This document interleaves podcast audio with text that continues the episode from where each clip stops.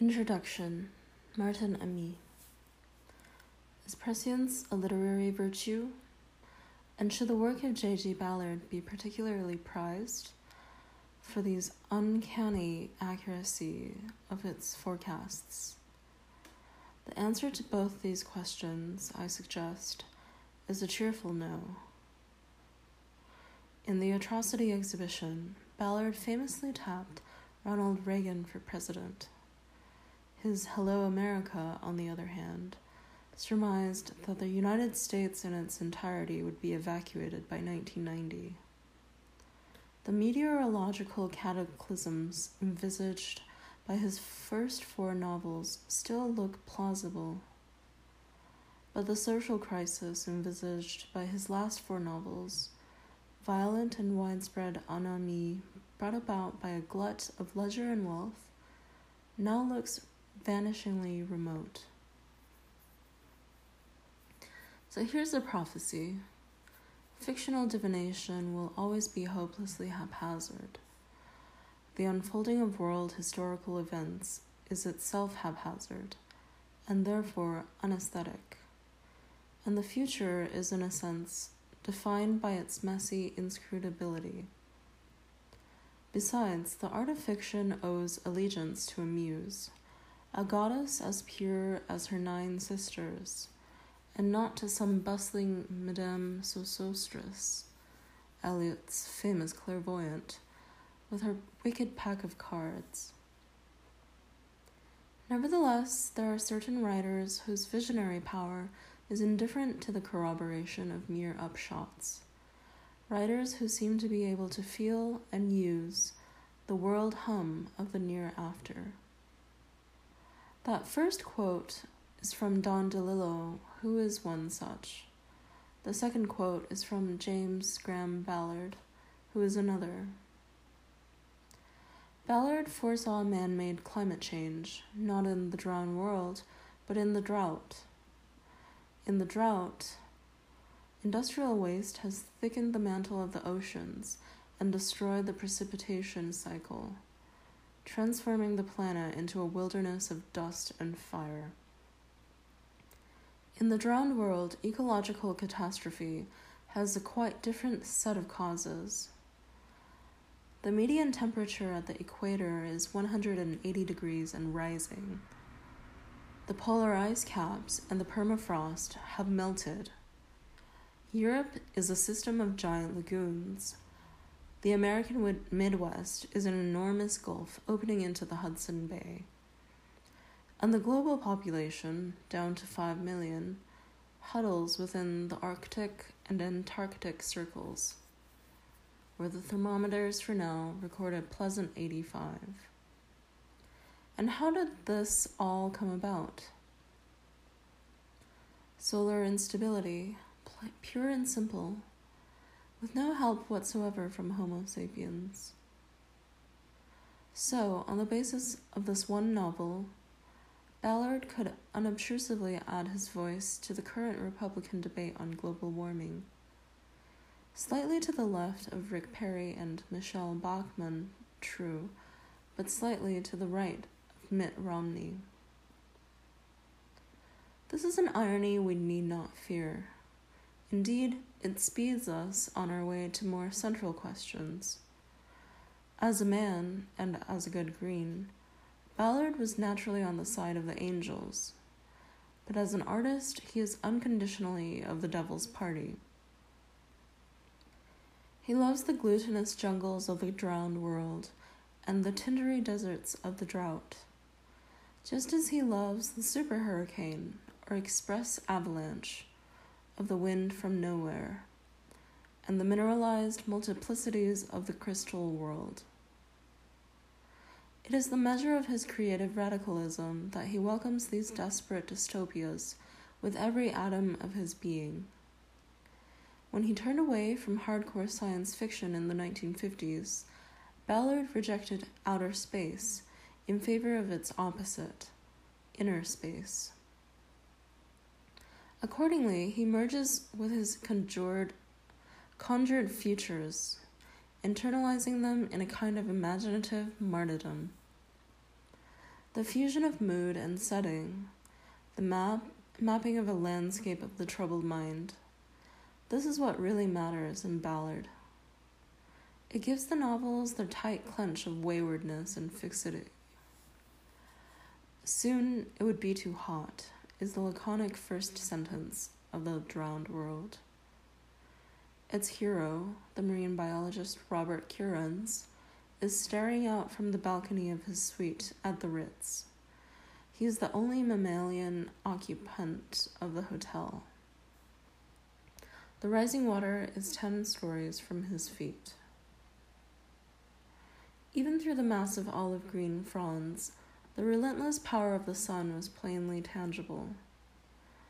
The blunt, refracted tra- rays drummed against his bare chest and shoulders. The solar disk was no longer a well defined sphere, but a wide expanding ellipse that fanned out across the eastern horizon like a colossal fireball, its reflection turning the dead leaden surface of the lagoon into a brilliant copper shield. The sun is alarmingly distended. It is also alarmingly noisy. It thuds and booms. We hear the volcanic pounding of its flares. There are mosquitoes the size of dragonflies, hammer nosed bats, wolf spiders. There are iguanas and basilisks. At one point, a large caiman sees Kerans waist deep among the horsetails and veers toward him, its eyes steadying. The water gives off an unendurable reek. The sweet, compacted smells of dead vegetation and rotting animal carcasses. Kerans watches the countless reflections of the sun move across the surface in huge sheets of fire, like the blazing, faceted eyes of gigantic insects. Beneath the lagoon is a city free of vegetation apart from a few drifting clumps of sargasso weed. The streets and shops had been preserved almost intact, like a reflection in a lake that has somehow lost its original. The city is London. Kerans is nominally engaged with a team of scientists on a waterborne testing station, but the work has become pointlessly routine. Fauna and flora are faithfully following the emergent lines anticipated 20 years late, earlier, namely, an accelerated counter-evolution, retrogression into a world of lizards and rainforests under a Triassic sun. The human actors have embarked on a parallel process within the diameter of their own skulls. Early on, we learn that something has gone wrong with sleep. At night, the protagonists enter the time jungles of uterine dreams, descending into their amniotic past and also into the past of the species, experiencing the archaic memories, the organic memories of danger and terror, encrypted in their spinal cords. Some fear these dreams. Kerans, of course, embraces them and yearningly submits to their domination of his waking mind. Guided by his dreams, he was moving backwards toward the emergent past, through a succession of ever stranger landscapes, centered upon the lagoon. At times, the circle of water was spectral and vibrant at others, slack and murky. The shore apparently formed of shale, like the dull metallic skin of a reptile. Yet again, the soft beaches would glow invitingly with a glossy carmine sheen, the sky warm and limpid, emptiness of the long stretches of sand total and absolute, filling him with an exquisite and tender anguish.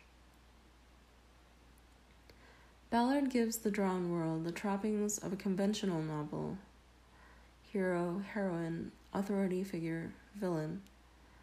and equips it with a plot jeopardy, climax, resolution, coda. But all this feels dutiful and perfunctory, as if conventionally conventionality simply bores him. Thus, the novel's backdrop is boldly futuristic, while its mechanics seem antique. With something of the boy's own innocence we find in John Buchan and C.S. Forester.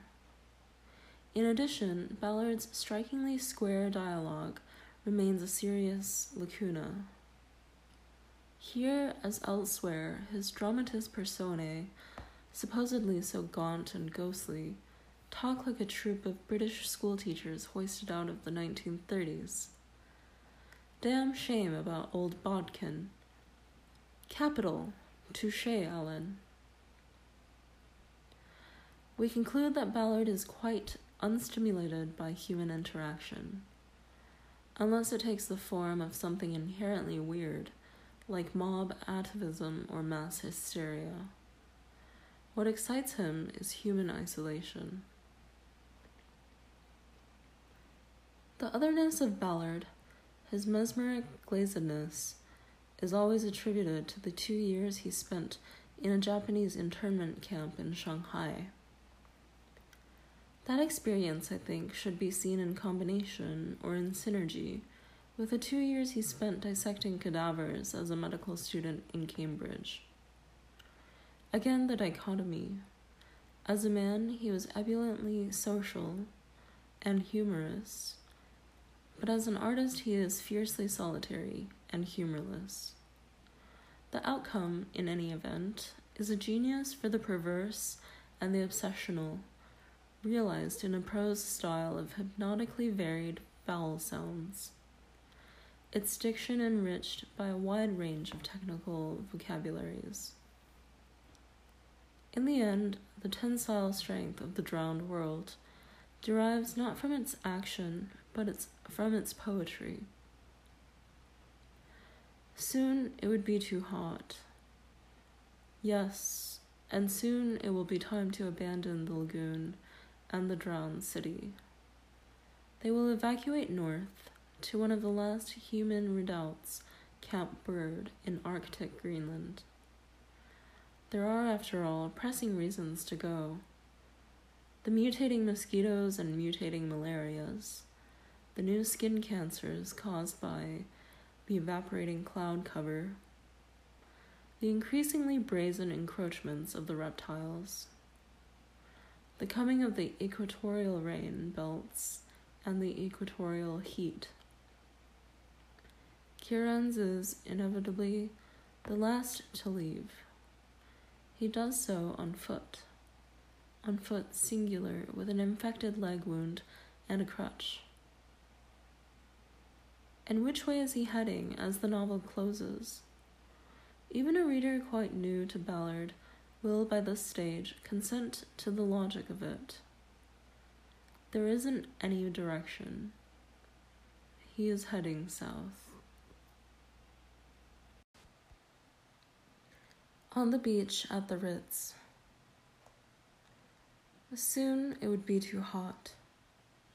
Looking out from the hotel balcony shortly after eight o'clock, Kerans watched the sun rise beneath the dense groves of giant gymnosperms crowding over the roofs of the abandoned department stores 400 yards away on the east side of the lagoon. Even through the massive olive green fronds, the relentless power of the sun was plainly tangible. The blunt, refracted rays drummed against his bare chest and shoulders, drawing out the first sweat, and he put on a pair of heavy sunglasses to protect his eyes. The solar disk was no longer a well defined sphere, but a wide expanding ellipse that fanned out across the eastern horizon like a colossal fireball, its reflection turning the dead leaden surface of the lagoon into a brilliant copper shield. By noon, less than four hours away, the water would seem to burn. Usually, Kerans woke at 5 and reached the biological testing station in time to do at least four or five hours' work before the heat became intolerable. But this morning he found himself reluctant to leave the cool, air conditioned haven of the hotel suite. Had spent a couple of hours over breakfast alone, and then completed a six page entry in his diary deliberately delaying his departure until Colonel Riggs passed the hotel in his patrol boat. Knowing that by then it would be too late to go to the station. The colonel was always eager for an hour of conversation, particularly when sustained by a few rounds of aperitif, and it would be at least 11:30 before he left his thoughts solely upon lunch at the base. For some reason, however, Riggs had been delayed. Presumably, he was carrying out a longer sweep than usual of the adjacent lagoons, but perhaps was waiting for Kerans to arrive at the testing station. For a moment, Kerans wondered whether to try to reach him on the radio transmitter installed by the signals unit in the lounge. But the console was buried under a pile of books, its battery flat.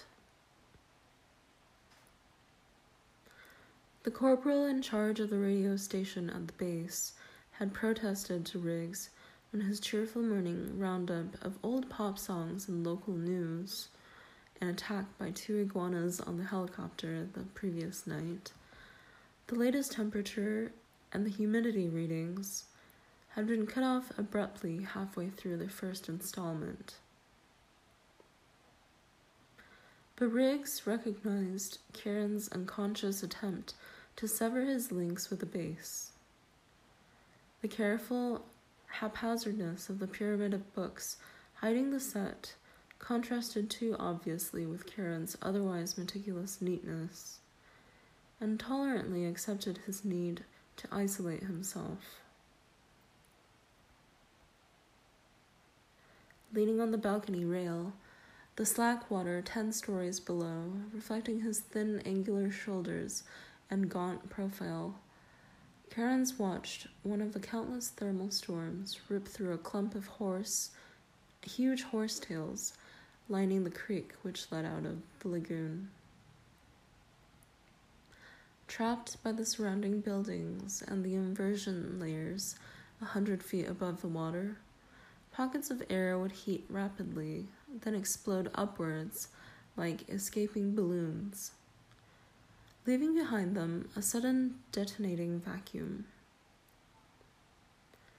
For a few seconds, the steam clouds hanging over the creek dispersed, and a vicious miniature tornado lashed across the 60 feet high plants, toppling them like matchsticks.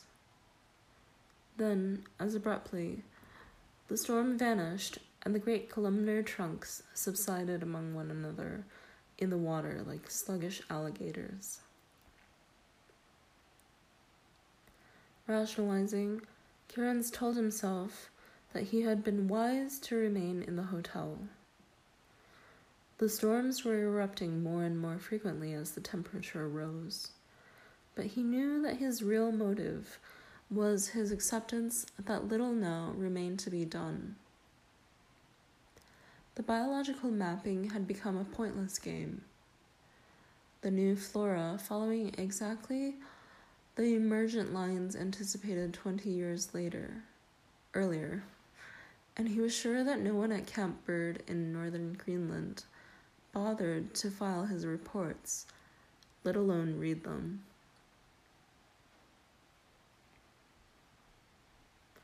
In fact, old Dr. Bodkins, Kerans assistant at the station, had slyly prepared what purported to be an eyewitness description by one of Colonel Riggs's sergeants of a large sail-backed lizard with a gigantic dorsal fin, which had been seen cruising across one of the lagoons in all respects indistinguishable from the pachylosaur, an early Pennsylvanian reptile. Had the report had been taken at its face value, heralding the momentous return of the age of the great reptiles, an army of ecologists would have descended on them immediately, backed by a tactical atomic weapons unit and orders to proceed south at a steady 20 knots. But apart from the routine acknowledgement signal, nothing had been heard. Perhaps the specialists at Camp Byrd were too tired even to laugh. At the end of the month, Colonel Riggs and his small holding unit would complete their survey of the city. Had it once been Berlin, Paris, or London? Kerans asked himself, and set off northward, towing the testing station with them. Kerans found it difficult to believe that he would ever leave the penthouse suite where he had lived for the past six months. The Ritz's reputation, he gladly agreed, was richly deserved. The bathroom, for example, with its black marble basins and gold tap gold plated taps and mirrors, was like the side chapel of a cathedral. In a curious way, it satisfied him to think that he was the last guest who would stay at the hotel. Identifying what he realized was a concluding phase of his own life the northward odyssey through the drowned cities in the south, soon to end with their return to Camp Byrd and its bracing disciplines, and this farewell sunset of the hotel's long, splendid history. He had commandeered the Ritz the day after their arrival, eager to exchange his cramped cabin among the laboratory benches at the testing station for the huge, high ceilinged staterooms of the deserted hotel. Already he had accepted the lavish brocaded furniture and the bronze Art Nouveau statuary in the corridor niches as a natural background to his existence. Savoring the subtle atmosphere of melancholy that surrounded these last vestiges of a level of civilization now virtually vanished forever. Too many of the other buildings around the lagoon had long slipped and slid away below the silt, revealing their gimcrack origins. And the Ritz now stood in splendid isolation on the west shore. Even the rich blue molds sprouting from the carpets in the dark corridors, adding to its 19th century dignity. The suite has been originally designed for a Milanese financier and was lavishly furnished and engineered. The heat curtains were still perfectly sealed, although the first six stories of the hotel were below water level and the load walls were beginning to crack. And the 250 amp air conditioning unit had worked without a halt. Although it had been unoccupied for ten years, little dust had collected over the mantelpieces and gilt end tables, and the triptych of photographic portraits on the crocodile skin desk. Financier, financier, and sleek, well fed family. Financier and even sleeker 50 story office block revealed scarcely a blemish. Luckily for Kerans, his predecessor had left in a hurry, and the cupboards and wardrobes were packed with treasure ivory handled squash rackets and hand printed dressing gowns. The cocktail bar stocked with an ample supply of what were now vintage whiskies and brandies.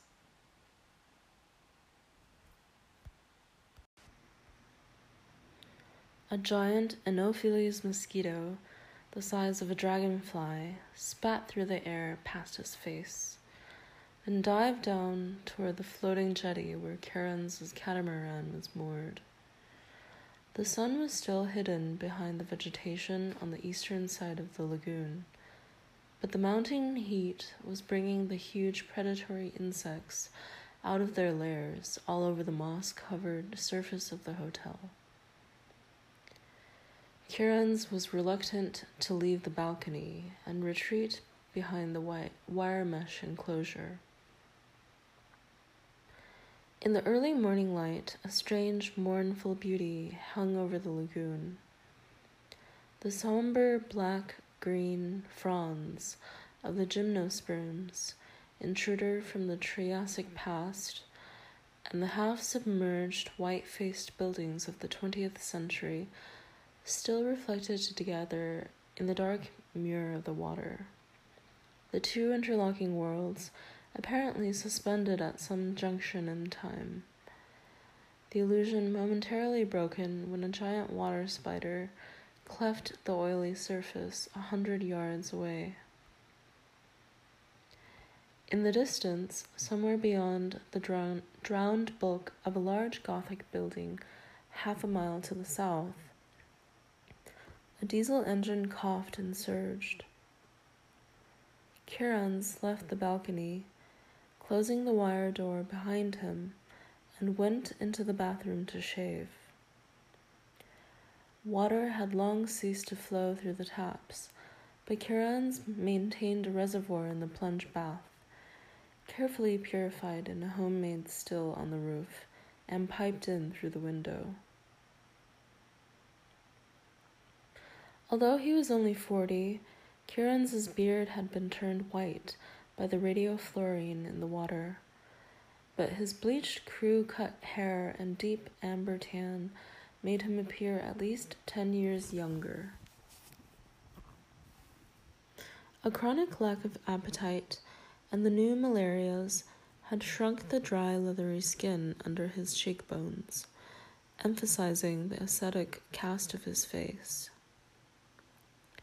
As he shaved, he examined his features critically feeling the narrowing planes with his fingers, kneading the altered musculature which was slowly transforming its contours, and revealing a personality that had remained latent during his previous adult life. Despite his introspective manner, he now seemed more relaxed and equitable, no, equable than he could remember his cool blue eyes surveying himself with ironic detachment. The slightly self conscious absorption in his own world, with its private rituals and observances, had passed. If he kept himself aloof from Riggs and his men, this was simply a matter of convenience rather than of misanthropy. On the way out, he picked a monograph cream silk shirt from the stack left in the wardrobe by the financier and slipped into a pair of neatly pressed slacks with a Zurich label. Sealing the double doors behind him, the suite was effect- effectively a glass box inside the outer brick walls. He made his way down the staircase. He reached the landing stage as Colonel Riggs's cutter, a converted landing craft, pulled in against the catamaran. Riggs stood in the bows, a trim, dapper figure, one booted foot up on the ramp, surveying the winding creeks and hanging jungles like an old time African explorer. Good morning, Robert, he greeted Kerans, jumping down on the swaying platform of fifty gallon drums slashed inside a wooden frame. Glad you're still here. I've got a job on my hands you can help me with. Can you take the day off from the station? Kerans helped him onto the concrete balcony that had once jutted from a seventh floor suite. Of course, Colonel. As a matter of fact, I have already. Technically, Riggs had overall authority for the testing station, and Kerans should have asked his permission. But the relationship between the two men was without ceremony. They had worked together for over three years. As the testing station and its military escort moved slowly northward toward the European lagoons, and Riggs was content to let Kerans and Bodkin get on with their work in their own fashion. Sufficiently busy himself with the jobs of mapping the shifting quays and harbors and evacuating the last inhabitants. In the latter task, he often needed Kerans's help, for most of the people still living on in the sinking cities were either psychopaths or suffering from malnutrition and radiation sickness.